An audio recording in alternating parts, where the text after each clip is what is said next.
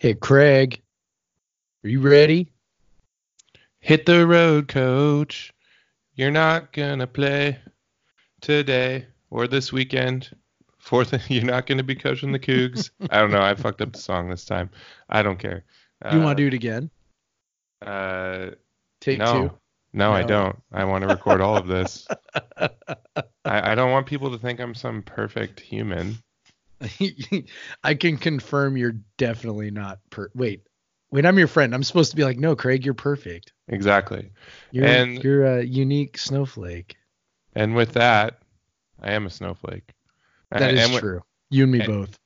And with that, welcome to podcast versus everyone. I'm Craig Powers, uh, a snowflake, and with me is my fellow snowflake, Jeff Newser. Jeff, What's up? Jeff? What's what's irking you right now as a snowflake? What's what's ruining your life? What Ah, small thing is ruining your life? I don't know. Like I wasn't prepared for that question. Um, well, I have a great story later about my cats. That's that's what we call a tease in the business. That's something that's really uh, it's really irking me. That's not like a snowflake thing. That's just a a thing. But anyway, it'll right. it'll make sense after I tell the story. But you got to wait for it. Oh man, stick around, folks. It's worth it's worth waiting for. Trust me. All right. So, what are you drinking to deal with the uh, the cat situation here? uh, okay, so I'm. You know what? I nothing special tonight. Nothing. Uh, nothing. Nothing. You know that I'm dragging out of the cellar tonight. Boo. Tonight I just got a couple of Bodhis. Oh. Just hanging out So- with a couple of Bodhis. So I gotta say, my sidecar beer today is a Bodhi.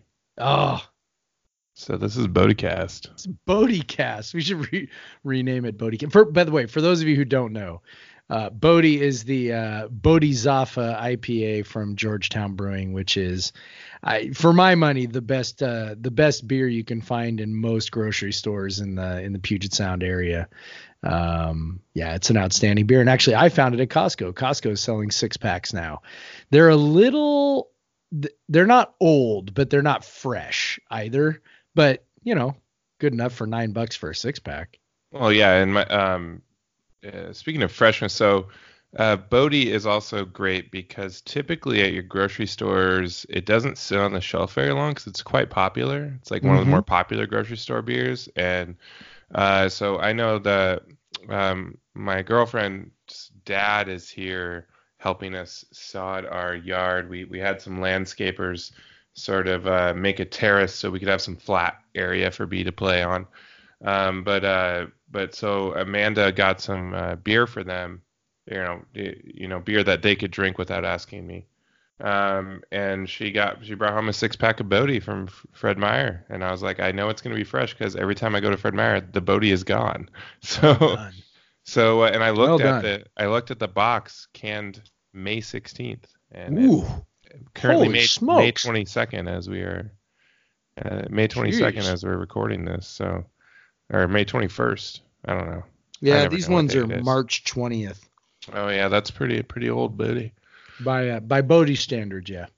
So uh, you're eating something Oh my well. gosh, you can. So what are you eating? Yeah, definitely.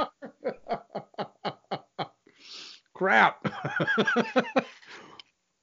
I'm having some pepperoni with with my Bodhi. Um, the pepperoni is from Stewart's Meats in McKenna. If anybody's ever been to Stewart's Meats in McKenna, they know what I'm talking about. That place is uh, best butcher around the South Sound. It's kind of right next to Yelm, um, so you got it's a little out of the way for most people, but definitely worth the trip. Their their uh, pepperoni's amazing. Their their beef's amazing. Um, it's a we had a for Mother's Day we had um, a rib roast from there, and I also bought some pepperoni. And so I'm I'm kind of polishing off the last of it because I'm kind of hungry. But uh, sorry, I didn't mean to like you know chew my pepperoni right into the microphone. Probably should have Yes, you- turned it off. Yeah, you did. Uh, but uh, so how would you? Uh, so you've you've had Bodhi loads and loads of times, and so have I. But uh, tell the listeners why it's good. Well, you know, it's well, it's it's in the in the hazy uh, IPA style. Completely different. Disagree. Completely. You disagree? Really? It is Really? not a hazy IPA. Not, at all. No, not in the sense like that. It's it's citrusy. It's it's it's it's got kind It's of a- that. Yeah. It's got it's got a hazy like um, texture mouthfeel, but it's not not hazy in the in the you know like the the citrusy fruity sort of like thing like flavor that's typically associated with it. Um, but it's it's just a really just pleasant, you know, just kind of crushable um IPA and it just tastes it just yeah, I mean it's I don't know, like it, it's just a really just a really tasty beer. So So um, I would say it is citrusy. So it's got a lot of grapefruit. Um, so I mean, I'm just disagreeing with you all over the Well, there place you go. today. Um, but uh, so uh, I'd I'd I'd I'd put Bodhi in this kind of realm of um, it's not a true West Coast IPA, even though it had and it in between when we went from West Coast IPAs, which are um, typically uh, it, they they they moved from you know we had these IPAs that were kind of caramel colored and uh, and and you can still find those uh, maybe like a a, a rude parrot or, or I think a, it's called something stupid from Sevens. It's like balls deep or something. Uh, that's Yep, a that's nice the one. amber ruby colored IPA. Um, but then uh, you kind of uh, the West Coast IPAs kind of toned that down a little bit, um, and then as but they kept the bitterness. Uh, so you kind of had this lower malt palate and, and this like heavy bitterness. And then we saw before the New England style IPAs came along, you kind of saw the IPAs the, these as these kind of more um, fruit forward hops uh, came into existence, like Citra and, and su- such. Uh, you saw these sort of light light malt bill IPAs um, uh, come out with, with that were probably more lightly hopped on the bittering end. Uh, Bodhi's not a super bitter IPA uh, by, any means, and then but it's definitely dry hopped a lot. Like it's Yeah. probably dry dry hopped similarly to um, uh, a New England style IPA, and that's probably why you're getting some of that mouth feel. You're probably getting the resin uh, Mhm. from that dry hopping. Um, uh, it, yeah, I would say it does have like a, a little bit of creamier mouthfeel than you would expect from the appearance, and it, I, I mean, it's just all around just a, a, a tremendous IPA, and I totally agree with you. It is the best thing that you can find, and I would, I would argue like, uh, I don't know if you could go to any region in the U.S. and find like a local IPA that is so easily available that is better. I, I don't Yeah. like it's it's so good. You know, in the Midwest it would be like Two Hearted IPA. That's more of a that classic, uh, you know, darker, you know, kind of uh, darker malt, crystal malt in, in on the uh, uh, IPA, and and it, it's very good. I actually had some a couple weeks ago when I was in Orlando. It's still very good. It still holds up, but uh, I would take a Bodhi over it any day. Um, so yeah, we, we we're very fortunate um, for many beer reasons in the Northwest, but just the fact that Bodhi is plentiful, because Georgetown does, I believe they produce more beer than any other brewery in Washington. Uh, they're definitely up there in the top, but I, I think they are the top because all them all those Manny's kegs and Oh, uh, yeah. and now all the Bodhi. I think Bodhi is replacing Bodhi tap handles are replacing Manny's in, in some places. Yeah, yeah I think Uh, that's true. It's becoming pretty. Uh, I mean, I will say I I, uh, I had a Bodhi at the Mariners game uh, this past week. Um, and, and I have endeavored to check in all the Bodhis I drink this year uh, on Untappd, even if I have like four in a da- night, uh, just because I want to see how many Bodhis I drink. I, I drink a lot of different beers, so it's not like it's not like yeah. I mean, there's people that yes, drink a lot, do. lot more than I do. Um, but uh, but uh, I I was um, and I'll get into this later. But I was I was at uh, Cheney Stadium for uh, the Reign FC, which is the uh, professional women's soccer team um, match, and I always knew this one spot last season for the Reign or, or for like the the Rainiers, um, where I could get Bodhi uh, on draft, and this year it was this time it was not there, and I went to a Tacoma Defiance game earlier this season, and Bodhi was at that tap, so I don't. I'm very concerned that I won't be able to get my Bodhi at Cheney Stadium this summer for the three different teams that play there. Uh, yeah, that would be concerning. that seriously cuts into my Bodhi consumption.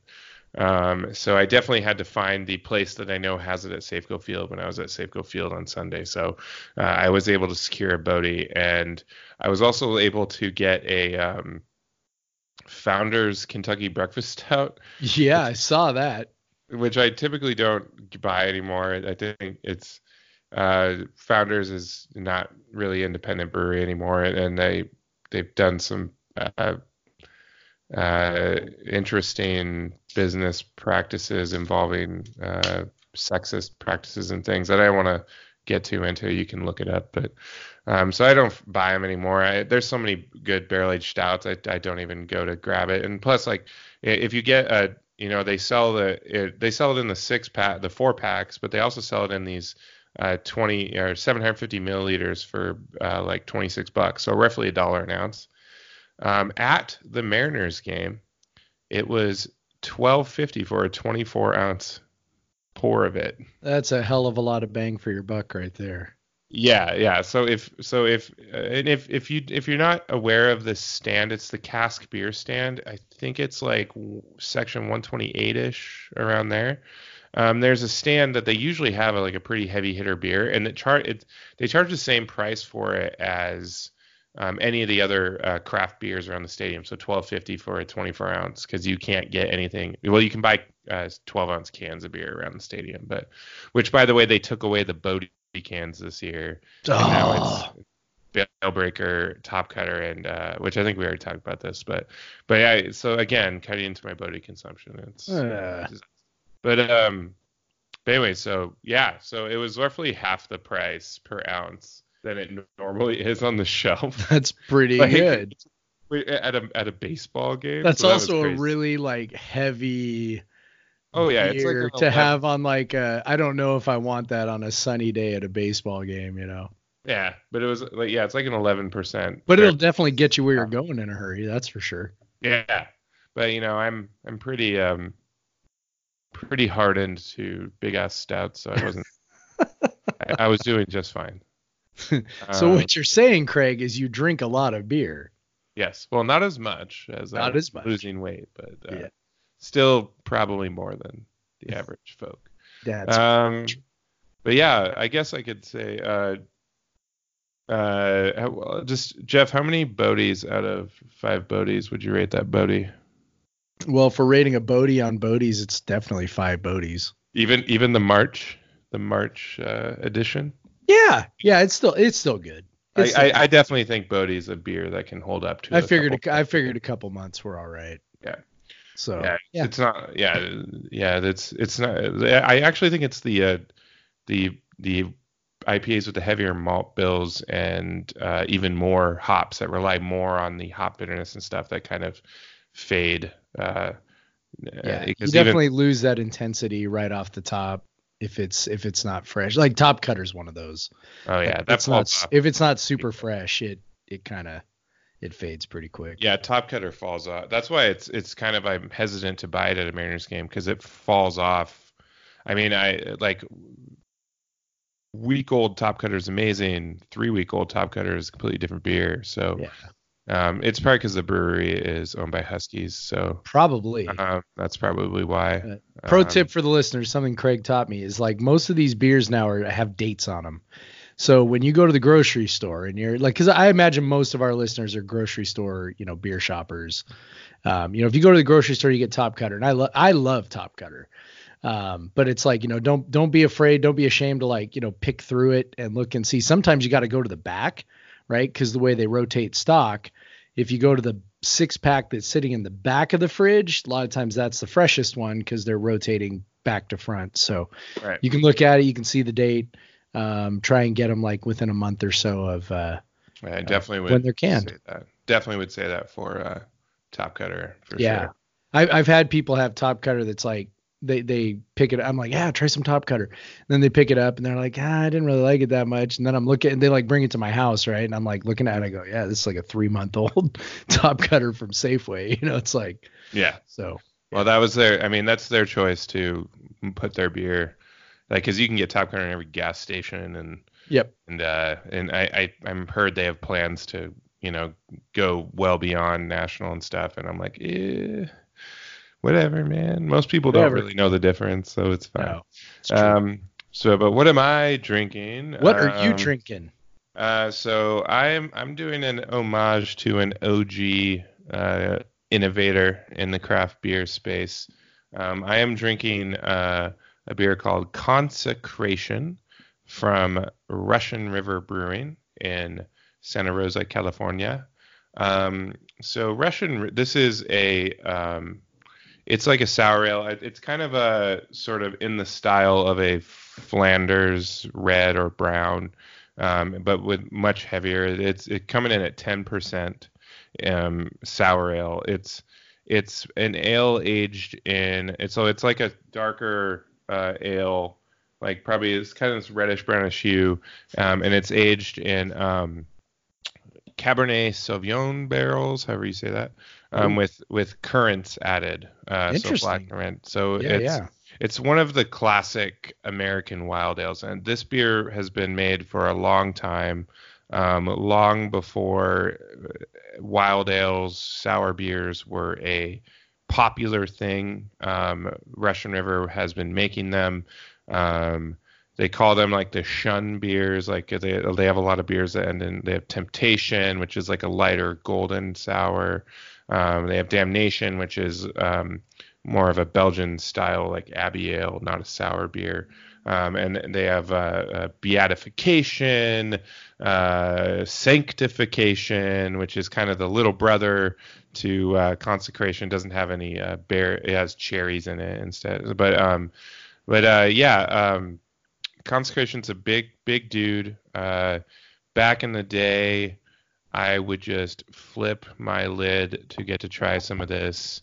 Um, I uh, I have a particular story of when um, uh, when I was tra- one time I was traveling to uh, outside Philadelphia for work, and one of my good friends. I so I had told the story previously of how Grisette was a train beer, um, and so uh, me and my buddy uh, got some Grisette and and took a train in Philly into the uh, and, and to meet my other friend who had who was who I met in Vermont. He used to live in Philly and run this beer bar, and they were having their anniversary party, and he went down for it, and they were just treating him like a king because he used to be their boss, and they apparently all loved him.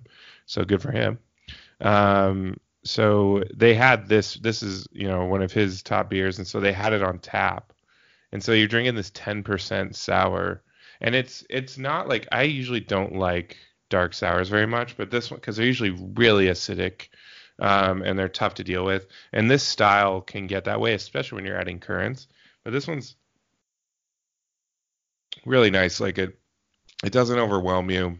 Um, it's really well balanced. Uh, I think the Cavion, Cabernet kind of takes the edge off a little bit, and um, they don't go over over.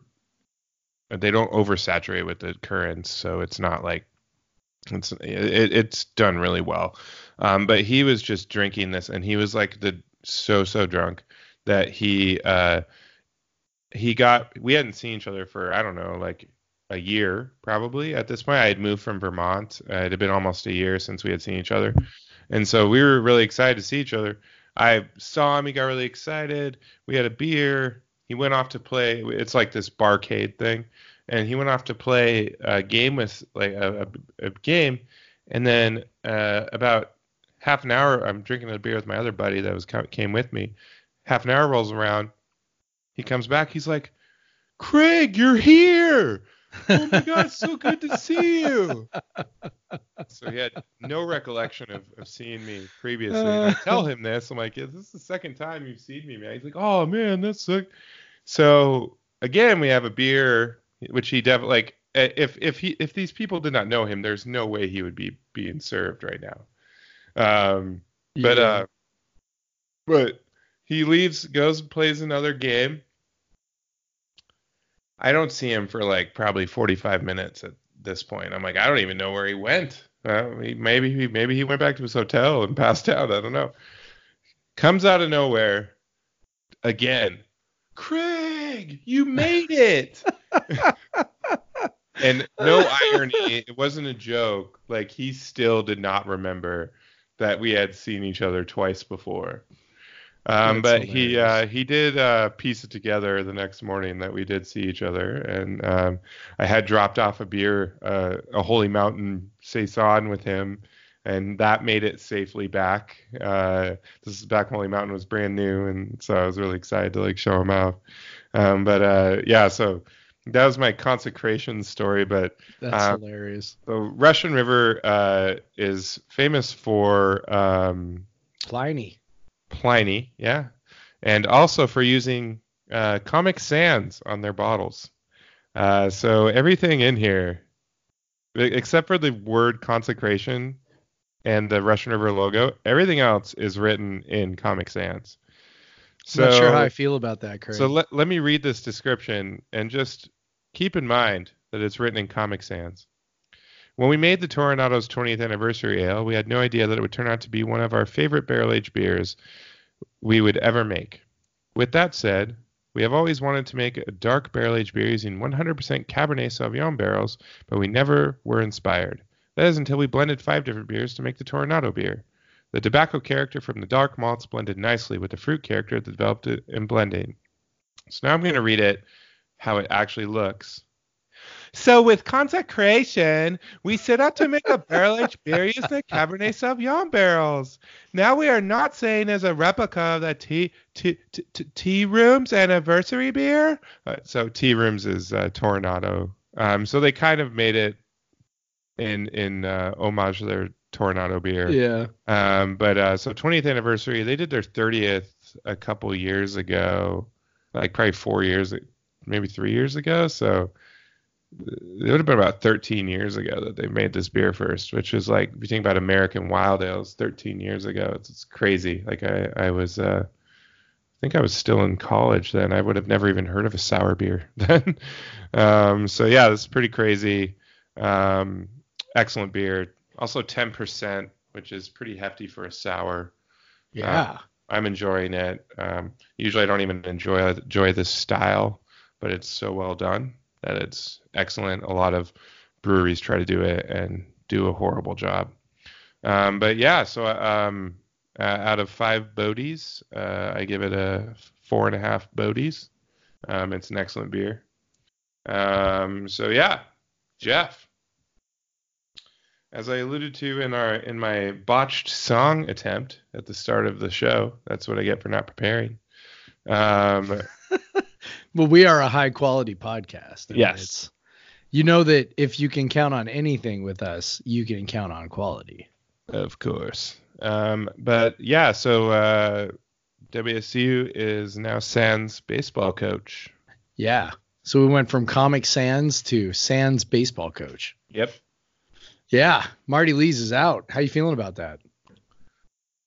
Um, you know, baseball hasn't been good since what Uh, 2012. It's been about it's, mm, it's that were they good that that? recently? It's got to be longer than that. it, it was definitely when Coug Center existed. It was like the first couple of years of Coug Center when they were like NCAA When- tournaments. yeah, when was when, when was Arkansas? that had to be like 08, girls. 09, something like that. Hold on, I'll I'll look. You keep talking, but yeah, they it's 2010. been a while since they've been good. I would say 2010. But yeah, so it's uh, I've definitely grown this sort of apathy that I've had. I mean, we we always look at basketball and it drives us crazy, but baseball, it's a lot easier to just be like, eh, they suck. So I'm not going to pay any attention to that. Um, but yeah, this year they've definitely um, reached a new level of suck. Uh, there, there's, the, I know it's a young roster, but I mean this is year four. Uh, well, was year four for Lees. So at some point you can't just say "Well, it's a young roster all the time. Like you got to improve. Um, he definitely was at first seemed like a bit of a breath of fresh air from uh, Donnie Marbut, but just uh, just some of his tactics and, and his attitude. But I think some of that has worn off as well. Um, yeah, I uh, obviously baseball has a very big thing coming for it with a, a new facility um, that'll you know I think uh, help with recruiting. Um, help bring in you know more of the players that the program is used to. Obviously, WC has a great baseball history, um, uh, with in the past. I mean, I remember for years that when you would they would have the stats of like WSU having more Major League Baseball players currently in the league than or or professional baseball players than than all of the other Northwest schools combined, which is never definitely. I really doubt that's true anymore with no, Oregon. definitely not true now. Yeah, um, Oregon State and Oregon having a program, which is actually a pretty good program, and uh, UW's program being better, and um, yeah, so we we definitely have uh, fallen behind in in that race, and um, yeah, so I you know I think um, just my initial thought is you know the, uh, the new facilities coming in a couple years. Uh, maybe it'd be nice to have a coach who doesn't have that track record of getting his ass beat um, to come in and be able to pitch towards that facility and towards like some like you know some hope and, and you know kind of like what Leach could do in his in his first year. Um, you know, like hey, we're going to have this and it's going to be great. Um, so I, I th- kind of think of it similar to that way, um, where you have a coach with a fresh start who can pitch, you know, the rebuilding thing again, and then talk about how, you know, what by the time you're a junior or whatever, Right. you're gonna you're gonna have this like great place to Yep. to train. So I had that same thought that, you know, that's kind of as Leach was building the program because I mean, I think maybe a lot of people don't really remember that the you know that the football operations building that it, didn't exist when Leach was hired and in fact didn't exist for the first couple of years. And so you know he was able to sell that as part of his recruiting. Um oh god damn it. I'm watching Pac-12 network and I'm they had football in 60 on. I'm like yeah I'll just put that on. They just put the Apple Cup on. God damn it. All right. Get back to off. my Ugh. Back to my train of thought. Okay, so yeah, Leach didn't have that um, to to work with initially, but he was able to sell that as like like a vision for the program, right? Like like hey, you know, we've got this thing coming, and you know, so he was able to sell that. Um, and, and the class that committed under that was was the class that had you know Jamal Morrow, Gerard Wicks, you know, kind of all those guys in that class. Um, so that ended up being a really big thing. I, I was a little surprised that the move got made. I know that uh, so Michael Preston, our intrepid host of uh, the Coug Center Hour, um, you know, he's been saying for a while that that he thought that that uh, Lees was going to get fired, and I just I I didn't like I just I wasn't seeing it. Um, it didn't make a lot of sense to me to make a move in the sense that so so like when you compare it to basketball, basketball is a potential revenue driver. Um, not that it's a revenue sport in the sense that football is, where football is generating, you know, ten re- really sort of tens of millions of dollars of revenue, right? Um, you know, basketball is not that kind of sport, but basketball is the kind of sport that you really just kind of hope, you know, pays for itself. When you, you know, if you're paying a coach, you know, a million bucks, you you hope that you're bringing in enough revenue to to justify that that million dollar salary, right? So okay, so you make that move with Ernie Kent because you know it- it's not going to get any better. He's making a million four. Um, you know, really that's just basically wasting a million four uh, to keep him around. You know, you hope that maybe if you you know bring in a new coach and you turn around the revenue a little bit, you know, then maybe it kind of pays for it, and maybe you're not just you know sending a million four out the door to Ernie Kent. So so that's kind of the hope. Well, with with baseball, there, there's no hope for that. Like that's not that's not. I mean, yeah, they sell some tickets, but that's not a sport where you're ever um, going to sell enough tickets to pay for the program. Like that's never going to happen. At least not in Pullman anyway. I mean, I yeah, think definitely not. I think about the only place that happens is in the SEC. You know, the SEC is crazy about their baseball. I- I'm pretty sure everywhere else in the country is, you know, not like that. So, um, so you're not making this move because somehow there's going to be some, you know, financial payoff uh, to the move. And so, you know, well, why are you making it, right? You know, you know you've got a baseball facility coming in a couple of years. Um, you know, he blew up basically, you know, decided to go real young this year. Um, you know, and, so not that, you know, it's ever okay to go, you know, 10 and 40 or whatever he was, but eh, you know, you sort of understand a little bit with with young guys. You go, okay, you know, we're we're going super young. We're going to build with that, and and we're going to go there. Okay, so he makes a decision. Now, granted, maybe year four is not the best time. You know, by year four, you're supposed to be showing something. But eh, you know, with with sort of what everybody understands about the facilities situation, it, look, it's not a coincidence that our program look. In, and by the way, 2010 was right. That was the last year. That was the year they um, were, you know, a, little bit of like a step away from the super regional, um, playing against Arkansas in the NCAA tournament. So, so 2010. So we're talking about you know going really on a decade it's not a coincidence that you know all of the programs around us have invested heavily in facilities. Um, you know, Washington being a big one. I think that's sort of the underrated one. A lot of people don't realize Washington's facilities were pretty terrible for a while with baseball. Um, if anybody had been to their previous baseball stadium, you know, and I say stadium, it was basically bleachers, um, you know, next to a pretty cruddy field. Um, they've now built, you know, some nice facilities for their baseball, and so it, it's not it's not an accident that they've passed us. Um, Oregon State obviously passed us some time ago. Oregon started, didn't have a program for a long time, started a program up about whatever it was, 10, 15 years ago now. Um, you know, and then Gonzaga, you know, fucking Gonzaga again, like is is doing their thing. I mean, their baseball team's been better than ours for, you know, at least half a decade. So, eh, you know, there all these programs have gotten better, and we've just kind of stayed in the same place. So I thought maybe that would buy Lees a little more leash. Um, obviously, it didn't and so it kind of makes me wonder like was there was there maybe something else going on? Was it a personality thing with chun? Um you know i like i don't know especially the timing of it. They've got another series this weekend.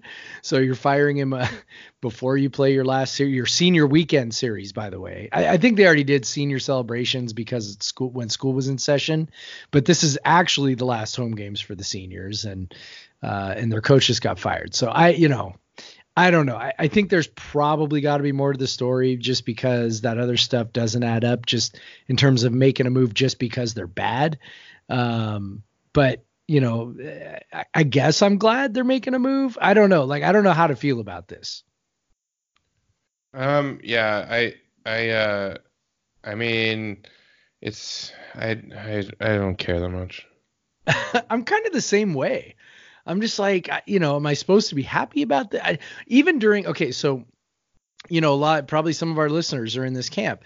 Like we would get comments on Coug Center with people like, oh, they got to fire, they got to fire Lees, man. This is terrible. This is embarrassing. And I'm just like, eh, you know, I, I don't know. Like I couldn't, I could not work up any indignation. And I guess it's because they've been bad for a while. And then just the fact that, you know, I, th- I, think, you know, one big difference is they're just not on TV all the time, right? So it's like you're not sitting down to watch them. You're not, you know, whatever. And I so mean, they like, are, if you actually want to. You can pack yeah. network shows probably half their games. So yeah, I mean, you could, but it's wanted. like, you know, it's not a, it's not a thing you make a habit out of like with basketball or football, obviously. So it's, I don't know, like I just could never work up, you know, the, the, the moral outrage that we had for Ernie. yeah, you know that I had for Ernie and the money, the the like you said earlier, the the money difference. Yeah. But in, I mean, I, just the, the but it is you know it's a, a program that's produced so many pros and dominated yeah. the Northwest for yep. many many years, decades. Yep. Um, it, because it was the Northwest, it was um it, the Pac-10 baseball alignment was really weird back then. That's why. Well, it wasn't but, even a, it wasn't even the Pac-10. Like yeah, we were playing was, in a special. We play like Portland Pacific State. Northwest Conference. Yeah. Was you know there was no. I was in school, so this was you know 20 years ago, but I was in school when the Pac-10 basically reconstituted itself as a, as a baseball conference. Um, all those programs in Southern California, Air, the Arizona schools, they were in their own little conference down there. It was not the Pac-10 until I want to say it was my junior or senior year. I can't remember which one, but Steve Farrington was the coach, and and uh, that was when it was, and it was a big deal because I remember going to uh, going to a game. USC came up, and they hadn't been in, been to Pullman in forever. And it snowed. And so they went up to the bookie and bought a bunch of beanies and turned them inside out so that the cougar logo wasn't showing because they were completely unprepared for the cold weather um, at the field. They kicked our ass still anyway but you know it just yeah like you're right. Like like a lot of what we built there was was sort of a different you know time and place thing. Yeah and you know also back then I, I always think that WSU and a lot of northern schools just begin the series at a disadvantage. uh, or begin the season at a disadvantage Sure. because they they can't play outside. Like and they're the WSU is playing their first games in the South typically. Yeah. Um, sometimes even the, you know the deep South Yeah. While there's still snow on the ground at Bailey Brayton. Yeah. So it's Well, and we're we're even worse off than Washington, Oregon, Oregon State. yeah because we have like legit like winter. Legit that goes ice for four cold months. Yeah. snow winter. And I mean, maybe a lot of people don't realize this. I mean, the, the baseball season basically starts at the beginning of February. Yep. Like it's it is winter. It is like cold ass winter in Pullman when that season starts. Yeah, and and so our you know our guys are are you know practicing in the field house and and they're you know they're trying to mimic some sort of baseball, but they're not going outside. They're not playing uh, in the, the big space of an outfield and you know or a real infield where you know the the way the ball bounces on the turf and and it's it, it I always think like you you you never expect a, a winter team to you know start the season out well and and they typically haven't. Um, but this year they also just didn't do anything well. Um, uh, three Pac-12 wins uh, which is uh, abysmal. Um, you're talking about three out of and one tie which I actually I don't know what happened there. I think there was there was an extra inning game, and then they just were like, "Yeah, Yeah. we're not gonna we're not gonna go any farther." I, I think it might have been a Sunday game or something. There was It must, it must have been with uh, USC because they're the other one with the tie. Yeah, Um, but yeah, I don't remember exactly what it was, but it was something like that. but yeah, I will say like, and that, uh, it, it seems like this is a year when all the other, the other Northwest schools were down.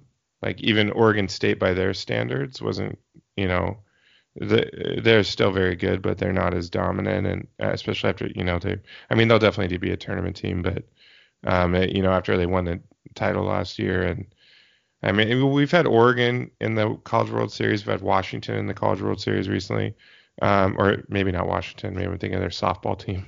Uh, No, they did go. They Okay. um, I don't know. Yeah, they did make it to the World Series a couple of years ago. Yeah. yeah, okay, so I'm not crazy, but yeah, no, you're so, not crazy. Which And also sort of like pisses you off, right? I mean, there's like a regularly a Pac-12 team, at least one, you know, one in there. Uh, so it's a good baseball conference, and uh, especially, I mean, and and Oregon State has won three national titles now. Like WSU has two national titles, period, ever in any sport, and one is boxing. yep. Another one is indoor track. And we haven't had one since the 70s. I think the indoor track one was in the 70s.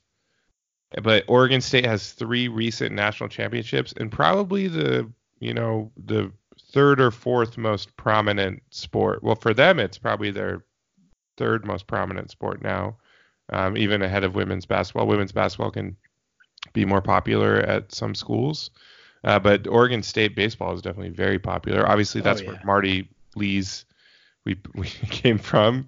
Uh, we were trying to grab some of that success. It Yeah. didn't work out at all.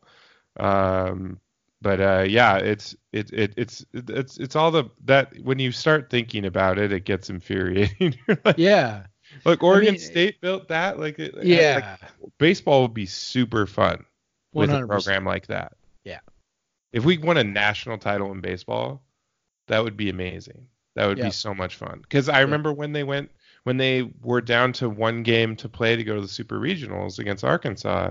Yep. That was blast. Like th- th- Yep. that season was a lot of fun. Yep. And but so if you know if we could get you know again because that's why you know that's what the capital project is called is back to Omaha, um, which I don't know what it was in the 80s the last time they were in. I'm not even sure. to be I don't honest. even know if it's that even recent. It's been a long time though. Did, did John Olerud go to Omaha? I'm He won National sure. Player of the Year, didn't he? So or, He did. He Yeah. definitely did. Yeah, I mean it's you know I don't know 1976. There you go. So you know, it's going to be interesting to see like who they go after. I, I tend to think, um, I tend to think that uh, the the timing of it lends me to believe that like one of a couple things happen. Either a um, you know, Lees was really pushing for a, you know, really pushing for an extension, and Chun was just like, you know what, never mind, and just you know cut the cord. Um, or and I think this is maybe more likely. So so if I was like you know placing wagers on on this sort of thing, um, you know, I would place my wager on something like Chun already knows who he wants to hire and needed to make the move to to get to get Lees out of the way so that he could go ahead and and and finish that move. Um, so I, you know, I I will be interested to see if the hire comes actually pretty quickly. Um, but you know, it's I don't know. Like I, I want to think like yeah, you know, fire a guy who sucks, but. I, still, you know, look, if, if this was the guy who truly was, you know, the coach in waiting at Oregon State, and, and that was sort of the, uh, you know, maybe the the understood uh, you know, situation. And and he did he did actually come to us from Oklahoma State. Um, he decided to you know take a trip down there Right. to kind of broaden his horizons or, or or whatever. But um, you know, if he really was the guy who was supposed to take over for, uh, over for Pat Casey, um, you know, I mean, just makes you think. You know, this guy, you know, knows what he's doing. Uh, what seems to have happened was this. You know, they the program. So when he came in, he he basically ran off a bunch of dudes, um, and I and I I, you know, I know this for a fact. Like I, I kind of know um, what happened. It wasn't a situation where a new coach comes in and guys transfer like, oh, I think I'll transfer because I'm not sure I fit. Um, it was a situation where you know Marty Lees told a lot of guys, look, you're no longer welcome, or you can come back and you know try out and try to earn your spot again. And, you know, obviously that didn't go over great with a lot of guys. And a lot of those guys left. Coug fan has sort of documented this that a lot of those guys left and had success in other places. Um, and then he kind of fumbled around for a couple of years before this year finally deciding, okay, you know what, we're just going to go young and we're going to develop. And which, you know, is not a bad strategy, but is probably not the strategy in year four. Right. You know, and, and again, you know, maybe he just thought like I did that, um, you know that that Chun's probably not making that move. You know, I, I mean, look, we kind of did some back of the napkin math on this thing on Slack. Um, you know, he signed a two hundred fifty thousand dollar a year contract, which makes you you go, okay, well, that's not that much, right? I mean, it's like that's like pennies compared to what what Ernie was making, right? Right. But you figure, okay, so you know he was put on that five year rollover contract by by Bill Moos. Um, there's no reason to think that he wasn't rolled over. I mean, if Moos was rolling over Ernie Kent, I'm sure he was rolling over Marty Lees. And so that means that Lees has, you know, three years left on his contract. You know, after this year, maybe if if Chun didn't roll him over last year. Right. So if that if all if he's in the same situation as Ernie, that's a seven hundred fifty thousand dollar buyout. Now, granted, he I'm sure the terms of the contract are the same as basketball, where you can pay, you know, basically by the year, right? So you can pay the guy two hundred fifty thousand dollars a year for the remaining three years instead of paying it a lump sum. So obviously that's a little bit different financial hit, but at the same time, I mean, you're still paying out three quarters of a million dollars to a guy, you know, to not coach your baseball team, which isn't going to probably make any money no matter who's coaching it, right? Right. So I don't know. It leads me to think that Chun had a guy who he had in mind, who he really wanted to hire, and he's already lined him up, and he's not going to be available in a year. He's not going to be available in two years, so he wants to go get him right now. So Yeah.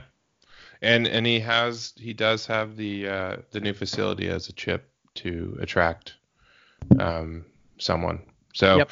uh, that's got to make his job a little bit easier um, in spite of the cold weather and uh, but he does have some history to draw on. Um, and it's in truth like we were we were kind of downplaying it because of the Pac-12 the Pac-10 North sort of thing, but um, when you're producing that many pros, obviously you were having talent come through the uh, the program. Uh, so um, and they're just not doing that with the frequency that they used to. well, there's plenty of talent in the Northwest. There's plenty it's- of baseball talent up here. Wa- it's just a matter of figuring out how to get it to Pullman. The state of Washington has long been a very baseball heavy state. Um, and Oregon, I'm sure, has even gotten more so as as Oregon State has done well. And so, uh, you know, so it's yeah, like the Northwest um, has always been a big producer of baseball talent. So it's there, um, and it's there to work with. You know, Southwest Washington is like a big baseball area, and Yep. obviously the you know metro but it's yeah it goes beyond king county basically you know it's it's a, a lot of the more rural areas produce a lot of baseball talent and you know Yep. um uh, we had even i was at a small rural school outside of yakima and we had like guys at least go to like community college to play like because there there was just good baseball players you know? We had we had guys that you know played pro ball and you know like there's guys all around that played pro ball like in in some way you know in single a or something you know? So Yep. uh, it's it's it's just it's it's you you you're more likely to find that than like any other sport around here so it's definitely there it's it, it, it there's a chance like you don't have to have this like natural national and i don't think any baseball program does like has like a national recruiting uh, base i think a lot of the california schools are drawn from california and the arizona schools are drawn from arizona and california Yeah. It's an extremely regional sport. E- even more so than than people like think of football as a regional sport. Like baseball is really, really, really, really regional. So right so all right so yeah that that happened yeah, good Uh, luck to the next guy. good luck to the next guy You'll, I, I'm sure somewhere Donnie and, and Marty are gonna have a beer and, and just be like, we got screwed and you know whatever because you know the facilities weren't in place or. i mean you look at I really feel bad for by the way. yeah I really feel bad for Jake Lees, Bat Boy, oh bat boy extraordinaire dancing Bat Boy, has just lost his job. It's pretty sad, actually. what's he gonna do now I don't know. I'm sure his dad's gonna get another job. Yeah, I mean, it'll probably be an assistant job at first, but Yep. I think that. or, or or you know a smaller school, but Yep. Um, but his, I mean, he does have a pretty bad record attached to him now. It is his first head coaching job, and he uh, won what like less than 70 games uh, yeah. in, in four seasons. Yeah, Uh, that's not good. only not in baseball. 31 conference games in four seasons. Yeah, that's Uh, when you're that's- playing 30 conference games. That's that's not so good. No, no, no, no.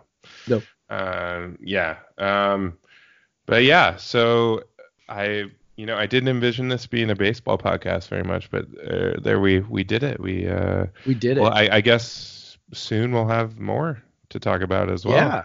Well, I'm Um, sure we'll be able to offer, you know, really insightful, in-depth opinions on whoever it is that he hires. So Jeff, um, Jeff jokingly said, I, "I need your list of ten potential candidates by the time we record," and I and I was like, I could not name a single baseball like a Division One baseball coach off the top of my head, including Oregon State's coach.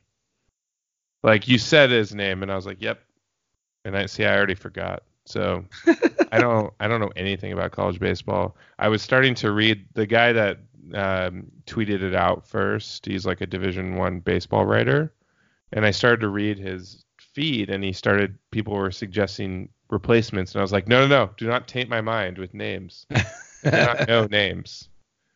Um, but yeah, so um, good luck to whoever you are. Um, I literally have no clue who you could be. Yeah, but I'm sure you'll be great, whoever you are. Yeah, We believe in you. Go we believe in you. Go Cougs.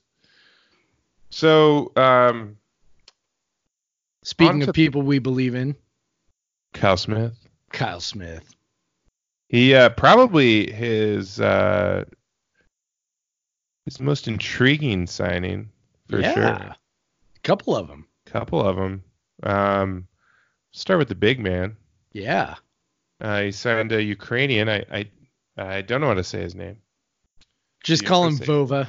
Vova, Vova. which is awful. I know, poor kid. He doesn't even know like what that sounds like in English. I don't. Uh, think. That would be my guess, but that's okay. Vova. We're gonna go with vo. We're gonna we're gonna emphasize the vo, so that so that then it doesn't sound like there's no L. something else. Yeah. But Vova. yeah, but man, uh, so we we knew at at San Francisco he tapped into the Eastern European market. Um, we knew he tapped in the Australian market. We already knew about Ryan Rapp, uh, but now he's already in the very his very first recruiting class uh, pulled a guy um, from the Eastern European market. I'm gonna try to say his name. I gotta find it to read it. Um, damn it, where's our story? I'm trying to read our story. Now I can't find it. Oh, Craig. I want to hear you try to. All right, so I think here's how I think it's pronounced. Um, I think that it is pronounced Markovetsky. I, I think it's just Markovetsky. So it so it, it it's not Now the not the first name is V O L O D Y M Y R, which you know apparently now is Vova, but like I'll bet it's something cl- because okay, so he's Ukrainian, right? So my guess is that it's something approximating Vladimir, like maybe it's like Volodymyr or something Yeah. like a, like a like I, you know I obviously don't speak the language, you know, but but my guess would be maybe it's it's a Ukrainian variant of of Vladimir. So anyway, Markovetsky, I'm guessing is how you just pronounce the last name. So Yeah, even Mar- though there's two. Y's, Vola, yeah. Vova. I, I, I went to a page and it had a um. So Coug fan beat us on the Google meter. Um. How the hell did that? uh, I don't know since uh Jeff beat them on the report on this one. Yeah. Um. But uh. So I I um. So I, uh, I I pulled that up and they have autoplay videos on their website. Get that get that the fuck out of here. Oh, that's the worst. Is there anything That is the worse? worst. That especially No, ones that play with nothing worse. sound. There's nothing worse. Especially you- when you're a teacher and maybe you're like clicking on a, a article because you want to read it really quick while your kids are like getting their stuff out and then all of a sudden it starts blasting over the speaker this video on a on a Coug fan page. Yeah. Yeah. Yeah, that's what yeah, that's the worst. Or yeah, or you're on like a conference call and you're just not paying attention, not on mute, and uh, you you pull up a site and on Yahoo or the I don't know whoever does that still, or actually it's, it's had a comeback. It's had, it's had a resurgence. I think that advertise that sites were like just screw it, just do it. I don't care what they say, just do it. Like we have to pay for this shit somehow. Um, of course, Coug fan charges still, so I don't know why we got to do the kind of both. the autoplay video. But um but yeah, so um uh uh so we got um yeah, Volodymyr Volodymyr Volodymyr um Markovetsky. He's seven foot tall, which is already fun. That's fun. Yeah. And also doesn't look like a total goober. Like no. Uh because No, he doesn't. definitely had some seven foot goobers, Justin Smith Yes, we have. um is probably the last one I like I think Clifford was seven foot, wasn't he? Or Yep. close to it. Yeah. Yep. Um but yeah, we've had some seven footers that were just goobers and everywhere has seven footers that are goobers. Uh but he's got, you know, he's he's got that European seven footer uh, look to him. Not a three point shooter, not an outside shooter. Uh, but he's definitely got some skill. Um, uh, we, you know, we, he, he's he's probably traditional and uh, traditional, more traditional seven footer than than you would think of like maybe your modern day seven footers who are um, perimeter in. Um, he seems to be more interior out, but he seems like a great offensive rebounder. Um, can block shots. Um, has some touch around the rim. Um, you know, he's he's still he's a he's a work in progress for sure. Um, but man, when you have a kid that's already playing against you know adults, uh, not high schoolers as much, and and he's a um, he is on the U18 national team. Ukrainian I, Ukrainian's team isn't Ukraine's team isn't like a, a European power by any means, but but yeah, you, I mean there there's some stuff that you know that's exciting, and and I think he's probably and he's he's not like seven foot two hundred, like he's got a little bit of meat on him. Yep. And I and I I just you know it it it seems like he'll almost certainly play next year. he, he's going to play next year. So, so my my source within the program, um, you know, the things that he said about him were were the big things were that he, um, it- number one, really loved the the club that he was playing for. Um, so he was playing for a club in Lithuania, which is a um, a noted sort of European, high level European basketball club. Um, so for people who aren't really familiar with European basketball, you have your it's it's it's structured a lot like soccer, where you've got your domestic um, league, and then you've also got the European League, where it's like the best of the domestic teams then go on to this, you know, continent uh, competition, right? Sort of like soccer with the UEFA Champions League, right? So in in you know European basketball, that's the Euro League, um, and so the the the club that he was with is is an excellent Euro League level team and he's been with them for some time developing. He moved up through their junior system uh, played with their second team this past year. And so the the bigger thing isn't um, sort of the production because he, he didn't have a ton of production um, didn't play a whole lot for the second team. But um, it, it's a quality club where he was getting good coaching. And, and that's sort of the big thing is that he you know he comes to WSU now with um, excellent coaching, good fundamentals. Um, the thing that, that sort of was emphasized there was that he has great touch around the basket, um, really good feel for the game, just just kind of a um, a smart kid. You know, I would I would sort of caution against expecting too much out of him. Um, next year he's gonna, you know, he's gonna be a little, still a little rough around the edges, yeah, even though he's got just, a lot of experience. Let, us point out that he's a seven footer that yep, was available this late in the period. Exactly. And went still a seven footer, still available, but they really love his potential. Um, they love what he um you know what he can grow into because as you mentioned he's not you know he's not you know your your you know skinny big man right? I mean he's he's not small but he's not large. Um, he's got room to to put on some muscle um, and to continue to work on you know things like his footwork things like his his you know his jump shot so he can add that facet to his game.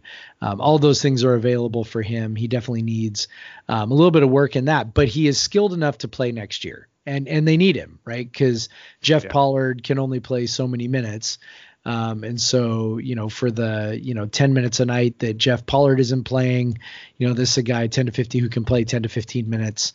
Um, draw some fouls. Draw some fouls, maybe block some shots um, you know, give you a little bit of, a little bit of production that way. So yeah, so this is a this is a super positive move. I mean, you know, you know, and longtime readers of Coug Center know that I've been banging the drum for international recruiting, um, you know, since before you know Ken Bone was fired. That that was a thing that we needed to be doing, um, and and when Ken Bone was fired, that was a thing that I said we needed to do with our next coach, and then obviously they hired Ernie Kent, who was never ever ever ever ever ever going to consider recruiting internationally. And and now we've got you know two kids, uh, two international kids joining the team already with uh, Ryan Rapp from Australia and then and then Vova from uh, Ukraine. So yes, yeah, so I'm I'm I'm tickled pink.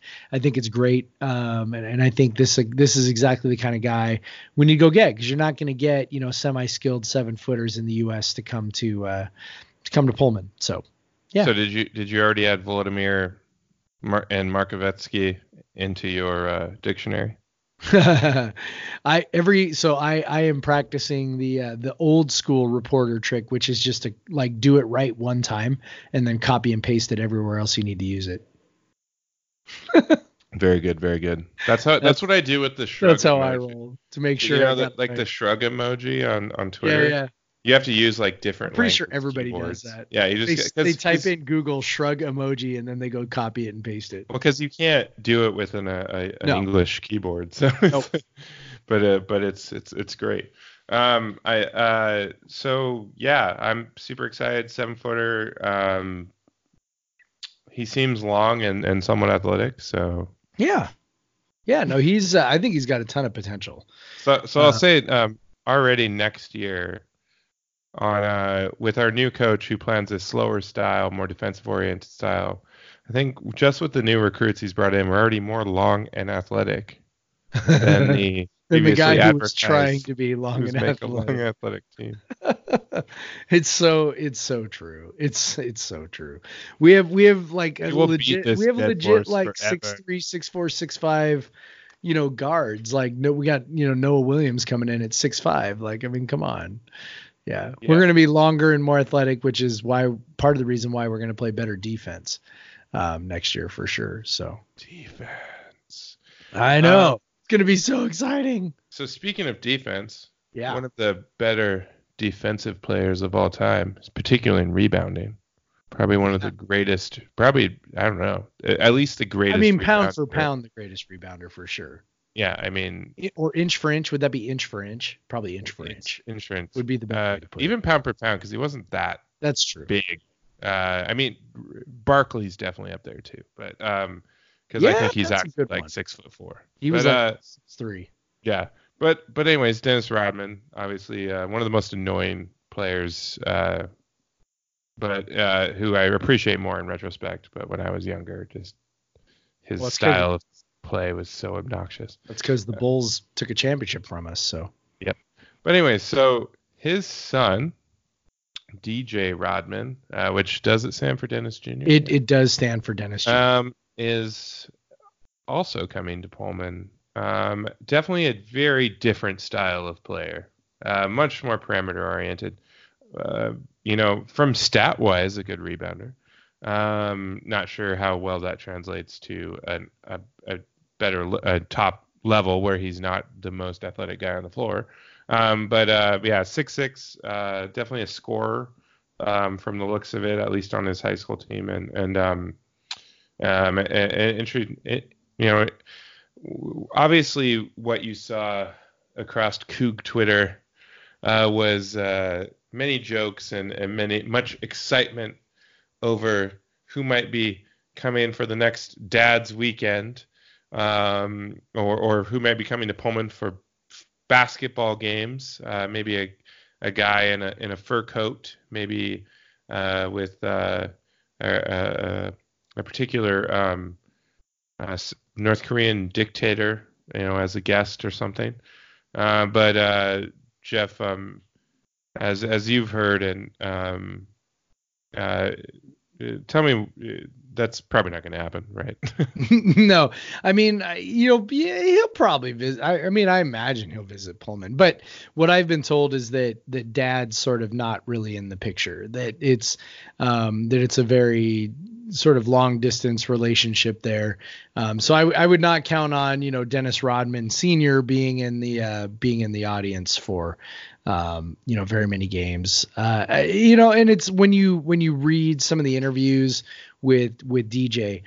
Um, you know, it's it's gonna it's gonna be interesting to hear him talk more when you know when people you know like you know WSU affiliated reporters uh, spend some time talking to him because you know the sense from reading between the lines of the of the different stuff I've seen is that you know that that his name has sort of uh, you know, maybe been a little bit of a burden, to be honest. Um, you know, when you when you're, it, it's not just your dad is is a you know, a former basketball player. It's not just that your dad's a Hall of Famer. It's that your dad's, you know, freaking Dennis Rodman, who's, you know, the king of whatever he is. And it's like, you know, so, you know, you're, you're kind of bringing all that baggage with you too. And, and there's a sense I get just from reading the interviews that he's done that, um, that that that you know at times has maybe weighed a little heavy on him that you know that his dad is is who mm. he is and um and, and maybe hasn't been around a whole lot so um you know so where people sort of grabbed onto that immediately like yeah Dennis Rodman and Pullman oh my god you know I mean and I get it but um it certainly seems like dad's not not really in the picture a whole lot um, that this kid is definitely his own kid um, the way it was described to me by my source was that um, you know he's a, he's a great kid with a great head on his shoulder and just um, you know really put together and, and, a and a good all around basketball player. Um, you know, just a smooth smooth player, smooth three point shot. Um, you know, just a really smooth kid. So yeah, it's you know, it's, he seems like a good fit. He's a hard worker.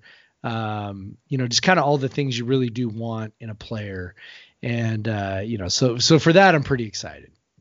What what um, where do you see him slotting in? Uh, like a three or two? Yeah, I think he's like a two three. Uh, you know, I don't know. excuse me. I don't know what. Um, I haven't looked that closely at Kyle Smith's offense. I do know that he likes to have two ball handlers, you know, the one and the two, two guys who can handle the ball. So, um, you know, the three, I imagine there's a little bit of flexibility there. Excuse me. with the three four where you know you got you know you got a wing who you know maybe is you know six five six six six seven who can play that spot um, so that's kind of where i see him slotting i do see that one of our commenters regular commenters holly weird said he didn't think he was actually six six i had seen some stuff that said he was six four um, re- recently it's been six six. So I mean, so who knows what what it actually is? You know, maybe it's actually six five. Um, but he seems to have you know sort of a, a wing type game to him, and you know who knows his uh, his his dad shot up with height late in his life, so right. maybe maybe, maybe that'll be the case here. Who knows? Yeah, who knows? Um, yeah, and uh, uh, obviously, like uh, probably the um, our last two signings, probably the most interesting signings for different reasons. And uh, Yeah. um, uh, yeah, so it's uh, you know, um, Cougar recruiting is exciting again. And there could be there could be more, yeah, Um, but it all depends on Ahmed Ali and Nigel John. So Ali went to the transfer portal. He he apparently is maybe coming back. Mhm. Still don't know. So my source was like, eh, don't know. Um, Nigel John, kind of same deal. He's a guy who signed with Ernie Kent back in November. Um, has kind of seemed in and out, and and hasn't seemed to indicate one way or the other if he's if he's staying. Um, he's definitely still welcome at WSU. I can tell you that. So it's Mhm. going to be interesting to see um, whether he whether he sticks with that or whether whether he decides on a different course. So so yeah, so those two guys would be the last two scholarships. Um, so if one of them, you know, decide to bail uh, or both decide to bail, um, then there could be potentially two more scholarships available. But um, you know, be I'm not sure that they're actively recruiting anybody right now to fill those two spots. So it could be a situation where they decide to just hold them. hold them. Um, could be a situation where maybe they just look for an opportunistic thing where you know maybe somebody is a you know a, a Grad uh, transfer. yeah, eh, probably not a grad transfer at this point, but maybe like a sit out transfer. Oh, okay. Yeah, so I think might be that sort of deal. So Well, and and we probably should mention um, your source also confirmed with you that we got to pour one out for podcast versus everyone favorite Marvin Cannon, yeah, who, who will be Oh. who will be leaving. yeah, he's out. Yeah, Yeah, Marvin Cannon's out. Isaiah Wade is out. Those two guys are out. So, so yeah, super bummer. Uh, I know that everybody is bummed. We're bummed, and and I can tell you that the the program is bummed about uh, about losing about losing Cannon. So yeah, it sucks. But you know, it seems like it was um, a situation where you know he just you know didn't want to be in Pullman anymore. Um, which you know, I listen. You know, he's from Virginia, so you know if if he thinks he can you know get closer to home and and do um, and do what he can do there you know i mean you know good for him i wish him well and and i wish he would have stuck around because i think he could have been uh, an absolute defensive monster under kyle smith yeah, absolutely. Um, but yeah, um, uh, good luck to him. Uh, Yep. Good luck to Wade.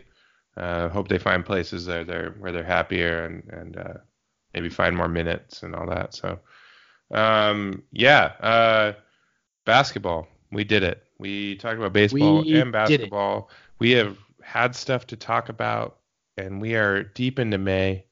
Uh, so who knows? Uh, we might not have to come up with ideas yet. Um, but yeah, what what are we at right now? How are we doing? Uh, we're an hour and seven craig Well, we probably should just keep move this thing along. let's move it along Let's let's talk about your cats, Jeff. okay all right so we uh so we have had we, we so when we moved out here to graham to uh podcast versus everyone hq east um so you've been to my house obviously like the listeners have not um i live on on a little bit of think. Yeah, I live on a little bit of property, like a little little over an acre. Um, it's rural Graham, which is you know sort of um, you know East Pierce County, and uh, and so you know we have rodents, you know all over the place because because I live on on a little bit of land, so we have rodents all over the place. So we we had a cat at one point, um, who Well, was guess what? If you live in the middle of Tacoma, you have rats. yeah, that's true. You have rats. We have like mice, like mice. Every- just we have do have straight up long tail disgusting Yeah. rats. We have rats too, but but mostly mice. And so, um, so anyway, so so we had a cat in, in, last summer, and she was fantastic. And you know, we adopted her from the Humane Society. She was wonderful. She was an um, indoor outdoor cat. Would go out and and and hunt mice, and would you know bring them up to the door and leave them there for us as a as a nice little gift. And um, so she was great at, at sort of keeping the rodents away for the most part. And then one night, um, she went out and didn't come back. And we had some coyotes who were roaming uh, near the property, and so we're pretty sure that uh, the coyotes uh, may have had had a little bit of dinner with her, which was super sad, and we and we missed her. And so we uh, so somebody you know on, on, in a Facebook group that that Sarah was a part of uh, had had a litter of cats and so um, they were they they were you know trying to get rid of their kittens. And we were like you know it's probably time we get a couple more cats you know because summertime is going to roll around. You know we want to we want to get those rodents you know when the weather's warm and they're running around. So um, so yeah so let's get let's get a couple kittens. So we go over there and we pick out our kittens and we're like she's like well which one what kind do you want? What do you want? And we're like you know, okay, we'll probably, you know, let's get two so that we have litter mates, you know, so they can, you know, sort of keep each other company. And then um, let's get a couple boys, you know, just, you know, seems like, you know, nice to, to have a couple boys. And so, um, so we pick a couple boys and she's like, okay, well, you can come back in a few weeks and pick them up and then they'll, they'll be fully weaned and ready to go. Okay, great. So a few weeks later, we come back, pick them up, pick up the two cats, bring them home. Um, one is a, a tuxedo cat, so a black cat with you know white paws and you know kind of white marks on the nose and things like that. And the other cat's kind of a, a gray and you know striped cat, right? And and uh, you know basically your your basic domestic short hair cat, right? And so, you know, so we bring these cats home and they're great, you know, these kittens and, and they're playing and whatever. And, you know, all these things. And, you know, we're like, oh, it's so cute. You know, we got these brothers and they love playing with each other and they torment each other and they bite on each other and whatever, right? Okay. So time's going by, blah, blah, blah, blah, blah. Okay. So about two days ago, about two days ago, I'm like, kind of looking at at one of the cats, the tuxedo cat, and I'm like, and, and, by the way, we named this tuxedo cat Figaro, and the other cat, the the striped cat, is named Ty, and so you know Figaro, we're like, you know, the kid's name named Figaro, and I'm I'm like, you know, Figaro, wow, you're you're looking kind of man, you've been eating a lot, and so then I like start petting Figaro, and Figaro rolls over, and I start petting Figaro's underbelly, and I feel nipples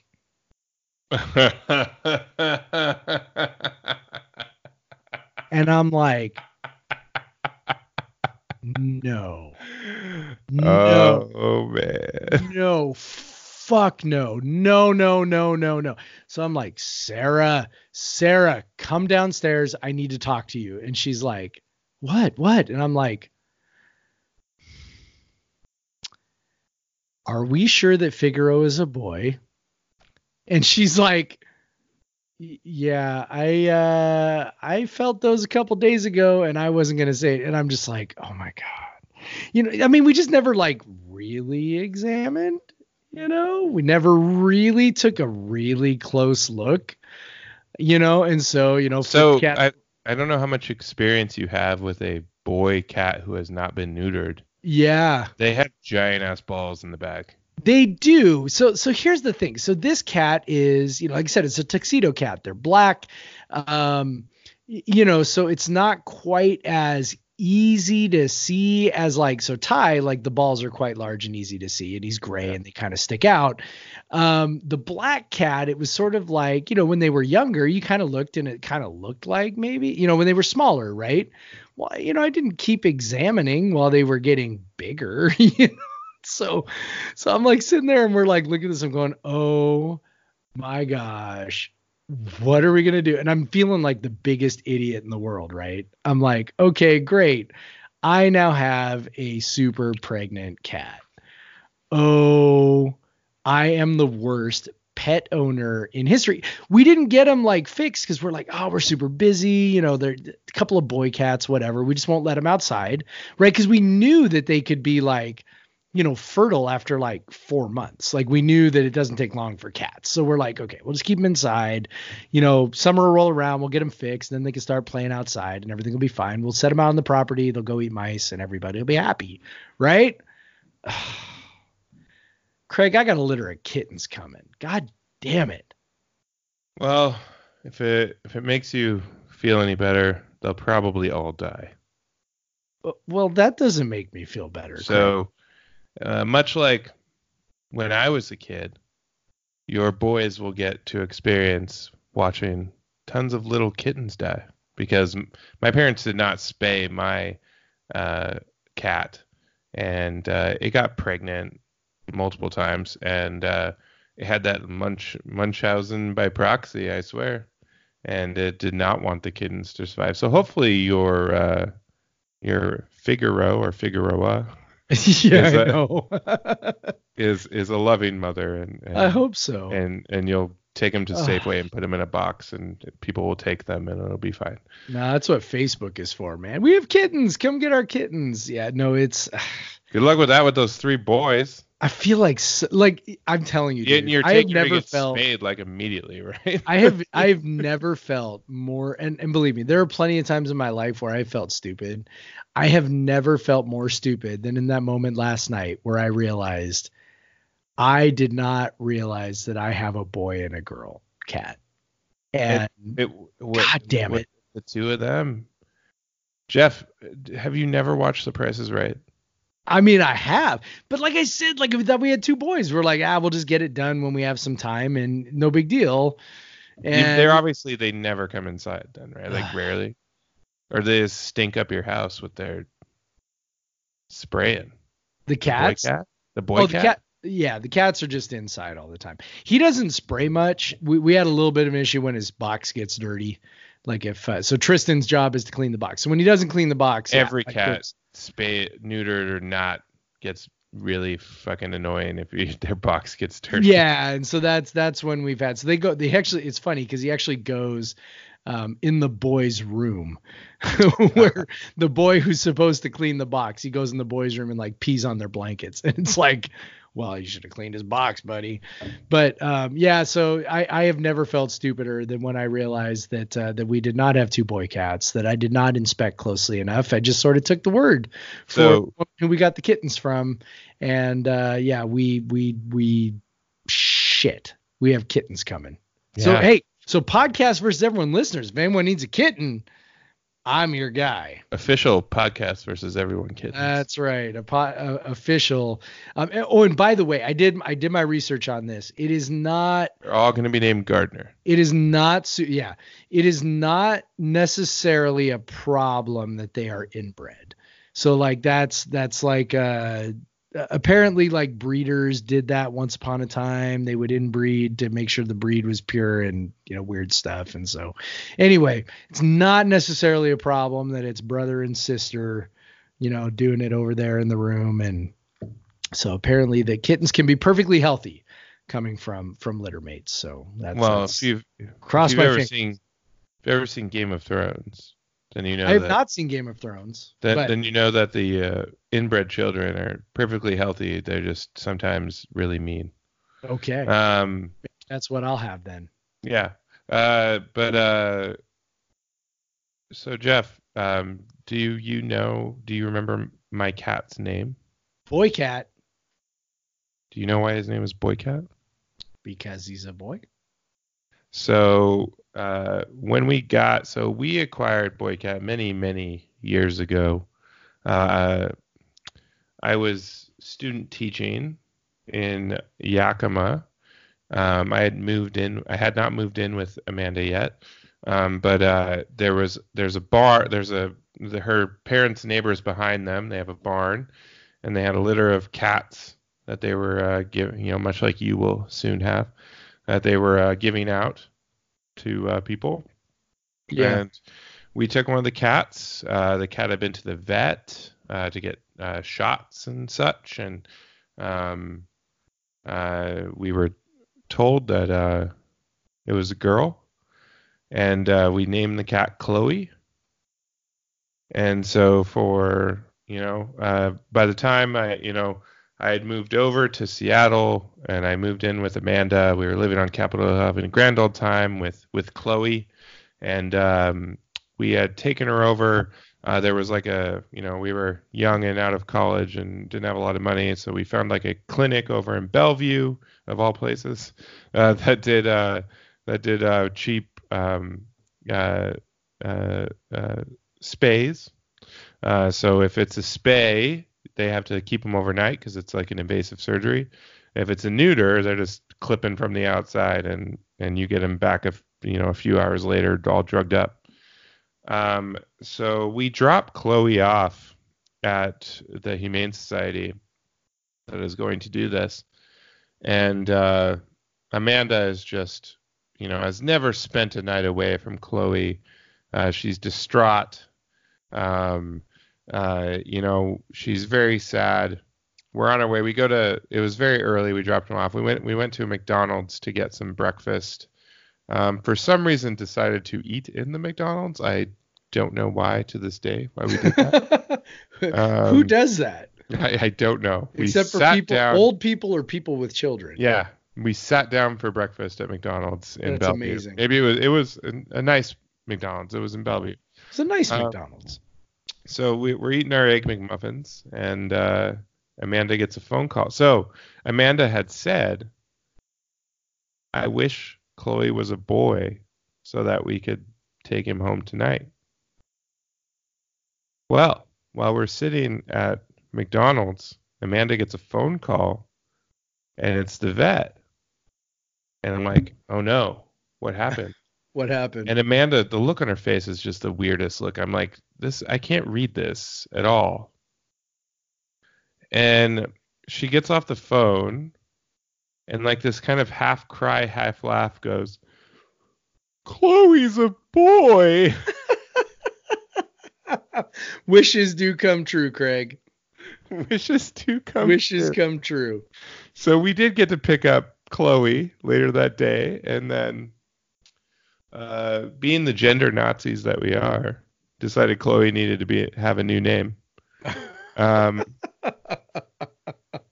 didn't want to get anything confused ever again, so yeah. decided to call Chloe Boycat, and so yeah. that has been his name ever since. He is Boycat. That is his actual name. We don't just call him Boycat because he is a boycat. His actual name is, is Boycat, Boy which is uh, which is always fun to explain to vets and stuff. Yeah. And so yes, Jeff, I I feel your pain.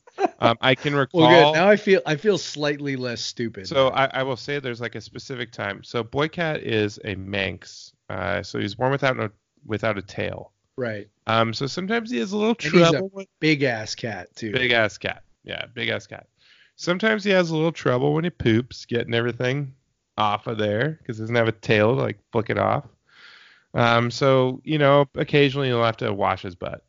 Um, so uh, it's funny. I do think back, and I remember, like I was not working that day. Amanda was at work, and I and and uh, Chloe had uh, not fully been able to get all the poop off, and she was wandering around with a big old poop on her butt.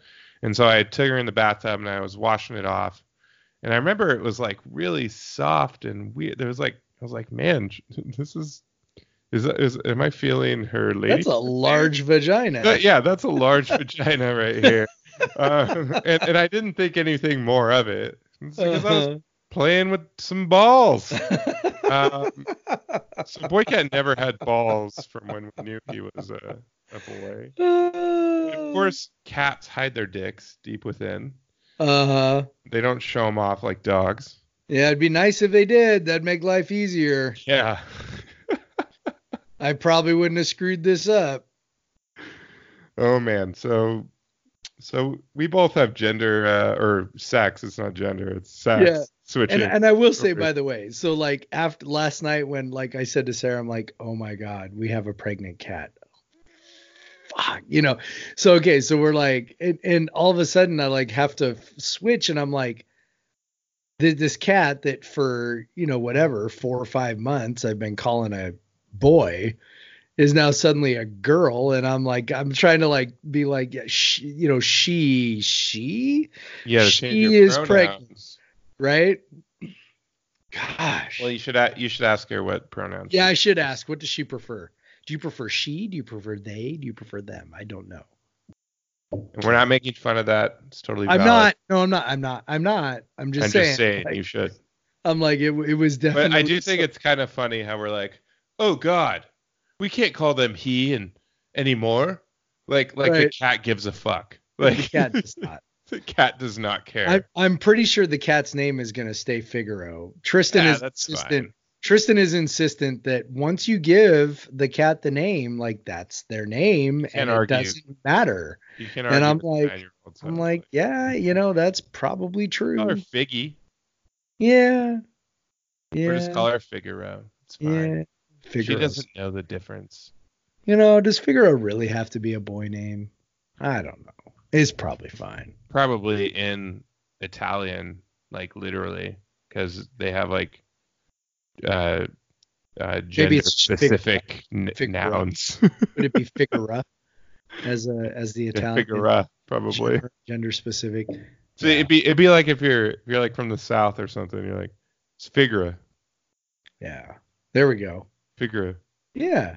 Yeah, something like that. Yeah, so so Ty will be making his visit to the vet here pretty quickly. Yes. We'll take care of him. Uh, and then in a couple months when uh, when when Figur- Figaro Figura Fig- Figueroa is is done uh, you know nursing the babies then then uh, we we will get her him they them taken care of. And uh, yeah. Yep. Yep. It was funny though. It did make me feel better going online because I was like I was like oh my gosh like like like like what am I dealing with here? Am I gonna you know, I've got, you know, inbred cats. I'm like, you know, like super young, obviously pregnancy, right? And so I'm just like, is this like a problem? You know, nope, nope. It's it's nor it's it's not normal, but it's like not abnormal. And also, I am not the first person to have this problem. So No. that made me feel I mean, it was a lot better for Slight- my way. Like uh, Chloe wasn't gonna randomly get pregnant. because you were smart enough to only have one cat. Well, and all yeah, and we didn't have yeah we didn't have two cats and never went outside and whatever. Yeah, he he's terrible at going outside. But Yeah. it's funny if you look at him now, you're like he's definitely a boy. He's enormous. Yep. Like, and he has a huge head. Like the uh the vet that day was like, yeah, as soon as you brought him in, I saw the size of his head, and I'm like, there's no way that's a girl. and we're like, thanks. Well, the funny thing is, okay, so the funny thing is now with with the girl, our girl cat, like, yeah, her head is smaller. Like I look, I see it now, but it's like you know, I just thought. Well, the other thing was, you know, we thought he was he she he was the runt. We were like, well, he's just the runt. Like, and he and he was. He was like the smallest cat out of the litter and whatever. And then, yeah. Anyway, whatever. I feel stupid. I'm about to have kittens. If you need a kitten, hit me up. no thanks. Um, Come on, Craig. I'll bet Bea would love a kitten. Uh, she has two saying- dogs and a cat. She's fine. Oh no no no. There's nothing like a kitten, Craig. There's nothing like a kitten. Yeah, I'm Yes. telling you, there's nothing. there's nothing like one. They become a cat very quickly, That is true. even faster than Bea became a top. That- yeah yeah yeah yeah. That's true. that is true. Um, but yeah, uh, got a couple minutes. I'll just say. What else we got left? So um, I took, as I alluded to earlier, um, I took Bea to two sporting events this weekend. Actually, I had one of the like busiest weekends around around the sound that in a while. My mom was in town. My sister, my poor, my poor poor sister has had the worst pregnancy, including a third trimester gallbladder removal. Um, just Yep, a that's bad. nightmare, a nightmare of a pregnancy. But at least she doesn't have tiny stones ruining her life every day now. Um, but so my mom flew up to you know help out around the house with her to help take care of her.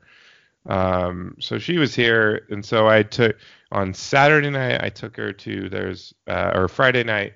Um, there's a monthly market in Tacoma, which if you're around the area, I highly recommend it, especially if you like to see to watch hipsters in their natural habitat. Um, called the Tacoma Night Market, typically uh, once a month on Saturday, um, but they had a Friday and Saturday edition this year, this month because it was a one year anniversary. It's pretty cool. Lots of local uh, Tacoma artists uh, and like clothing makers and and uh, different stuff and food and uh, uh, some secondhand stuff. You can find some cool old sport hats or whatever. Um, and they had a DJ playing. They they got Bodhi on tap, so um, it, it's a pretty it's a pretty fun time. I also took my mom to the new Engine House Nine Brewery, uh, which is a real cool spot. Uh, but anyway, so on then on Saturday I took Bea to the uh, as I mentioned earlier the Reign FC match. Uh, you know I want to inspire her with women at the top of their their top of their game. Um, uh, she mostly liked the cheers, hated the fireworks, um, but uh, had a good time. Um, and uh, yeah, had a really good time. Actually, she had a lot of fun.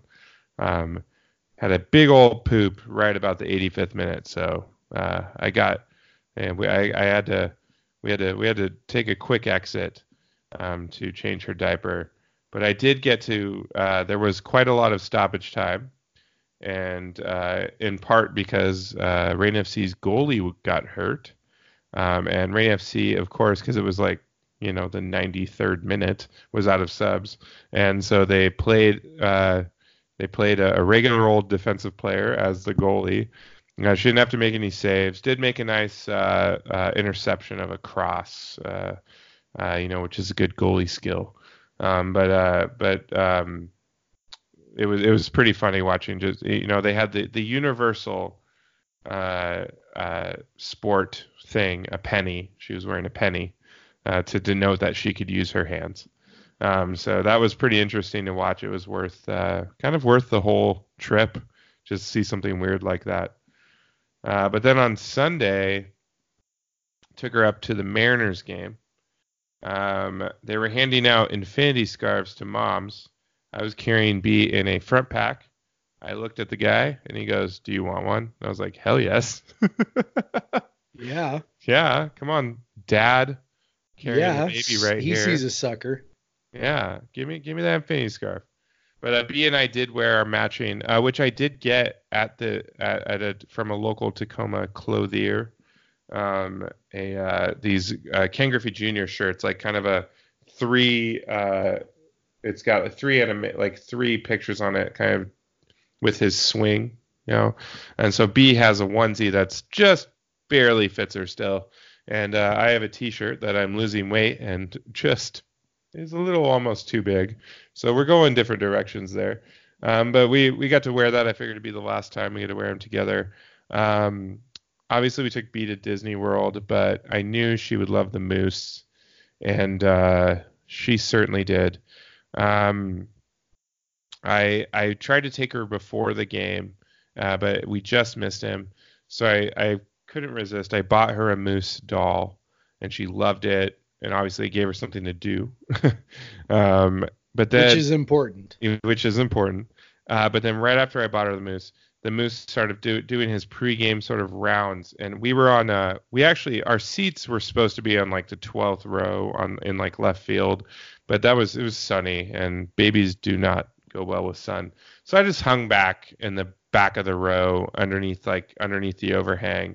But the then of course the moose came over and she was just like waving to from 100 you know like 100 feet away just like waving trying to like oh my god she was so excited seeing him so i had to walk i walked down there and you know she got to give him a high five whatever so of course i had to he he basically he does pictures like in the third inning and the seventh inning and his moose den.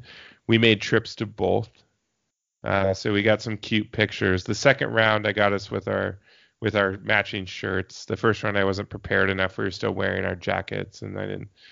I was like, oh no. But the second time it had gotten warm, and so taking off our jackets and we were ready to go, and we got a real good picture for mom and and uh, Bea loved the moose and. Uh, even would you know she's to the point where she knows that something's going on on the field um, so i could be like baseball baseball. And then she'd see the ball and she'd be like ball ball ball because she knows ball games now.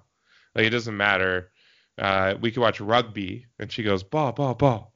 Like even though the ball doesn't look anything like you know the basketball or the baseball or the soccer ball but um, it was a long day. You know, we'd maybe stay for like 20 minutes and then bail. But man, I let her down on that field, just let her run, and she had a blast. And that was the nicest grass she's ever gonna play on in Oh, her entire sure. life. Like that was like the most perfect grass, and and so she's just like m- hysterically laughing as she's running around because she's been you know sitting on my lap or just standing in front of me in the seat or whatever for you know not being able to move very much for the last three hours, and then she just gets to like let it loose. So we ended up staying like she was occupied long enough. That I was like, okay, we made it long enough. I gotta stay till the end of this damn movie so I can see the Mariners. Like, that's the best part about that movie is that the Mariners win at the end. Yep. Um, uh, and Griffey's in it, and Randy Johnson and Lou Piniella are in it, and Dave Magadan for some reason. Um, whoever they could get. Like we need one other player, Dave Magadan, of course, of course. Of course. Um, but yeah, Who else would you choose? yeah, who else? Who else? Uh, but uh, yeah, so it was pretty funny watching it. Uh, Griffey hits a homer. Uh, the people that stayed to watch the movie cheer. and then, of course, that movie ends. One of the great endings with where the the protagonist team actually loses to the Mariners and, and doesn't go to the playoffs. The Mariners win the wild card. That was in '94, of course, the season that did not actually happen in the end. But it was kind of it's kind of interesting. The next season, the Mariners actually did win the um, not win the wild card, but they went to the playoffs for the first time. And that movie depicted it a year before, um, which I always I always uh, thought was amazing when I was a kid, um, and still actually think it's pretty cool. But yeah, so Griffey makes steals a home run for them to win, and there was a nice cheer in Safeco Field for that because we're Mariners fans. We have very little to cheer about. Um, but yeah, so that was that was a blast. Uh, Little Big League, surprisingly, is a two-hour movie, like a children's movie that they decided to make two hours long for some reason. I don't know why. Um, so Bea had a long day. We were at Safeco Field. I think we got there about 12 and left at like 6:30. So we had a we had a long day at Safeco Field, and Bea was a trooper. She handled it well. Uh, slept all the way back to Tacoma, and uh, um, yeah, we had fun. And uh, she slept really well that night as well. Um, so uh, it, it worked out pretty well. Um, and she had her chicken strips at both games, um, and uh, met the moose. And now she's got her moose, and she knows the word moose now. She knows her moose. And also, the last few days, she's had him in in her crib for uh, uh, since w- the spring game when we bought it.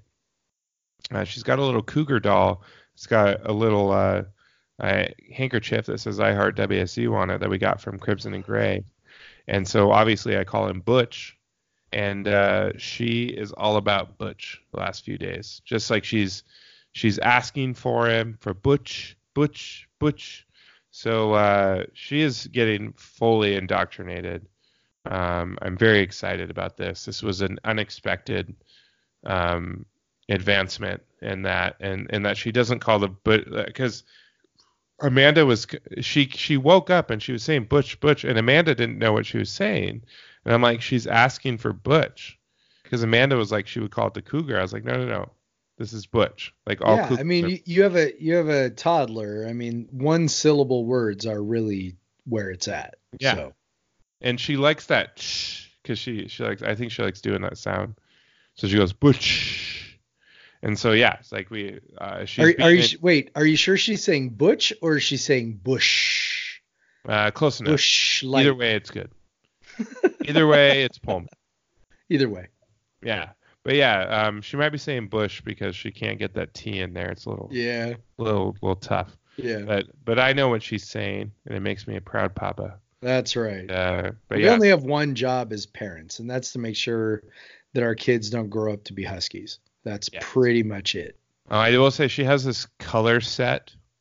Um, and they're like these little triangles, and for some reason there's like a purple and a gold one in there. Of course, there's a crimson one or like a red one and a silver one, but there's purple and gold, and they're always right next to each other. And I'm Well, like Amanda, bullshit. and I'm like Amanda, can we please teach our daughter this is bad? Like we have to.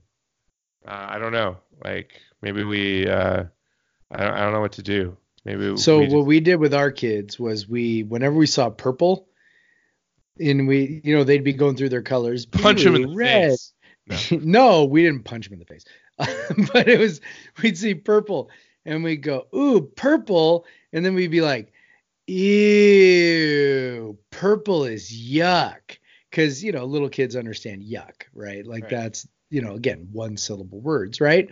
So that, that's how we did it with our kids. And then, of course, it, it's all fun and games until you go to the grocery store one day and some little old lady's wearing a purple sweatshirt and your kid goes, "Purple is yuck!" right at her, you know. But you know, it's up until that point, it's great. That's how we did it. I will keep that in mind. You Well, know, I think we can. Yuck, probab- yuck is always good. Yeah, anything yuck Yeah. is. Ooh, yuck, yuck, purple, yuck. She hasn't learned yuck yet. Yucky, yuck.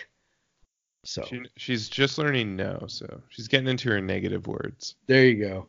She's learning to run away when we say no. Well, Like and that's where do whatever that- she's doing. But that's where yuck is going to come into play, right? Because you're going to be like, no, stay out of that thing. Yuck, yuck. You know, try and communicate how uh, how not not desirable that thing that she's getting into actually is.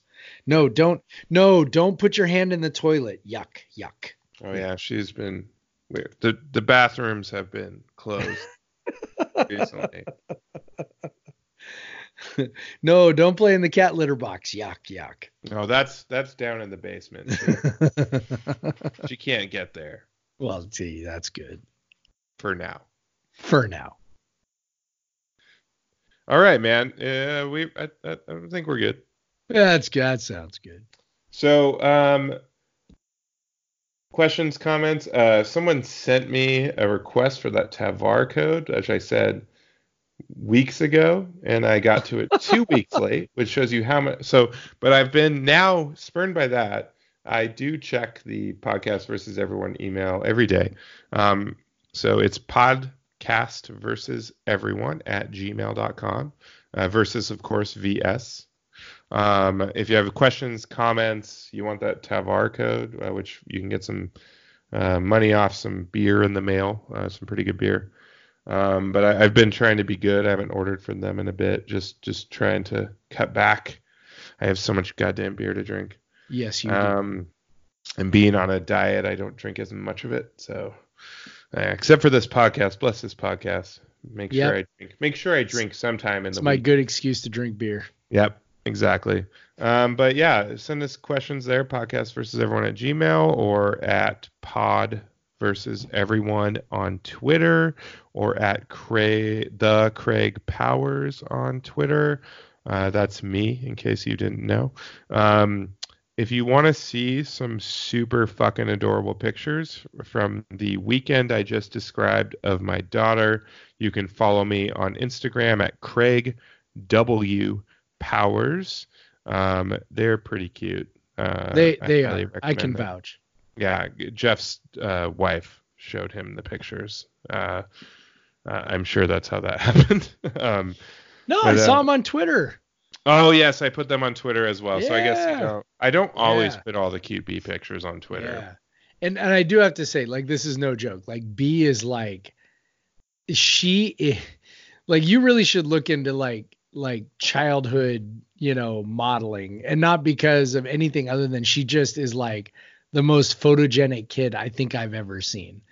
And that's like that's legit because like when when other people's kids are ugly, I'll be like, okay, that's kind of an ugly kid. Like like I don't have like I don't have a problem like I don't have a problem with that. Like Bea is like the most unbelievably photogenic kid I think I've ever seen. Like she's like a camera. Oh, you know, she like smiles. Like it's it's it's it's pretty uncanny. She she she does take a nice picture. I'm I'm I'm actually kind of jealous because I have kids who uh I have one out of three that was really like, okay, I'll smile whenever you put a camera in front of my face. The other two were like, you know, my youngest now is seven and he still is like, what kind of mean mug can I make whenever somebody's trying to take my picture, you know? So feel Yeah, feel lucky and blessed. We d- we do feel hashtag blessed every day for Bea. Um, but yeah, so thanks for listening. Uh, again, Jeff and I are getting more long-winded every week. We are. Um, but uh, I, I don't know. We'll, we'll I think we'll have some fun stuff in the summer uh, that involves us drinking even more beer. Yeah. Um, maybe obviously we're gonna have something. I don't know. It seems like you know soon a baseball coach to talk about that I'll know nothing about. yeah. So that'll be fun. we'll pretend like we know something though. Oh, I'll pretend with the best of them. um, but thanks thanks for listening and go Cougs. Go Cougs.